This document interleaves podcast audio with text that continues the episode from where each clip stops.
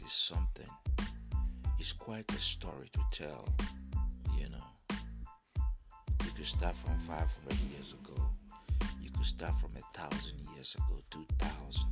You can go back to as far as 5,000 years, I'm sure, and beyond. The language of the soul. Africa is used to everybody speaking the language of the soul to it, but at the same time,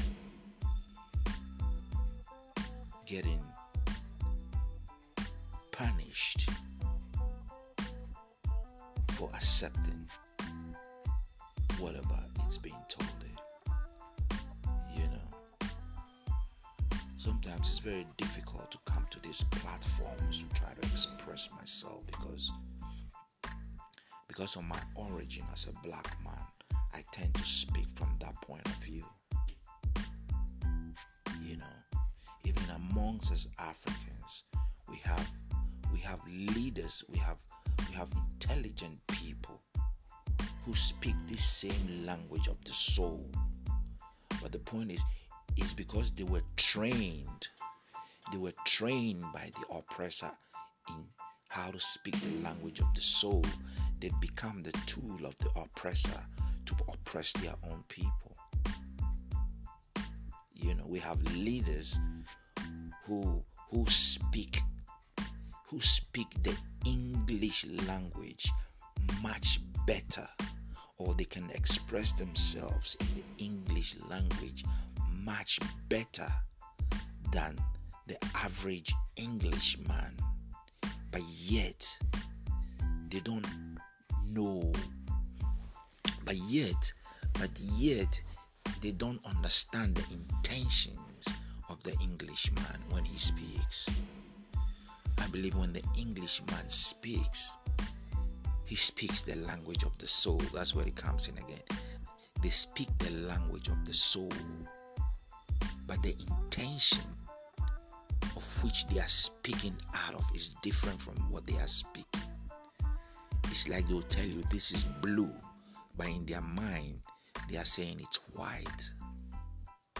You see, so that is where sometimes Africans and some of our leaders get confused when they are dealing with foreign governments. You know, they go, they sit at the table, you understand all these beautiful, nice cities, they sign all these nicely worded contracts, not knowing the intentions.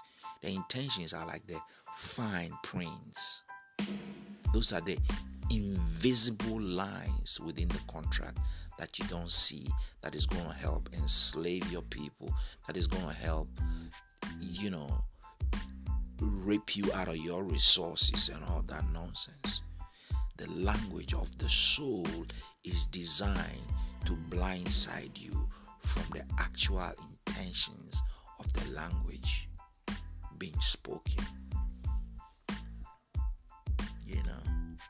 We have to come to that place of understanding that is not everything that we are hearing means what we are hearing. You know, we shouldn't rush into taking people at face value. They say you shouldn't judge a book by its cover, by its cover. I don't know what that means, which means if you see a book, it could be looking beautiful, but you have to finish reading the book. You know, we have people come into our lands. They look so beautiful. They speak so beautiful language. They offer us beautiful gifts and grants and whatever they call them without reading the book. We receive these books and we just put them on the shelves or in our library without having read, read its contents to actually know what the book is saying. It's the language of the soul. That is why Africa is where it is today. We take everything at face value. I would like to tell a story of Mama Africa. Always like to say that Africa was a beautiful woman, or you can liken Africa to a beautiful young girl growing up. His father was so wealthy. His father loved her so much, so he gave her everything. I'm talking about wealth, power, I'm talking about prestige, I'm talking about wisdom. I mean, you just name it. He gave her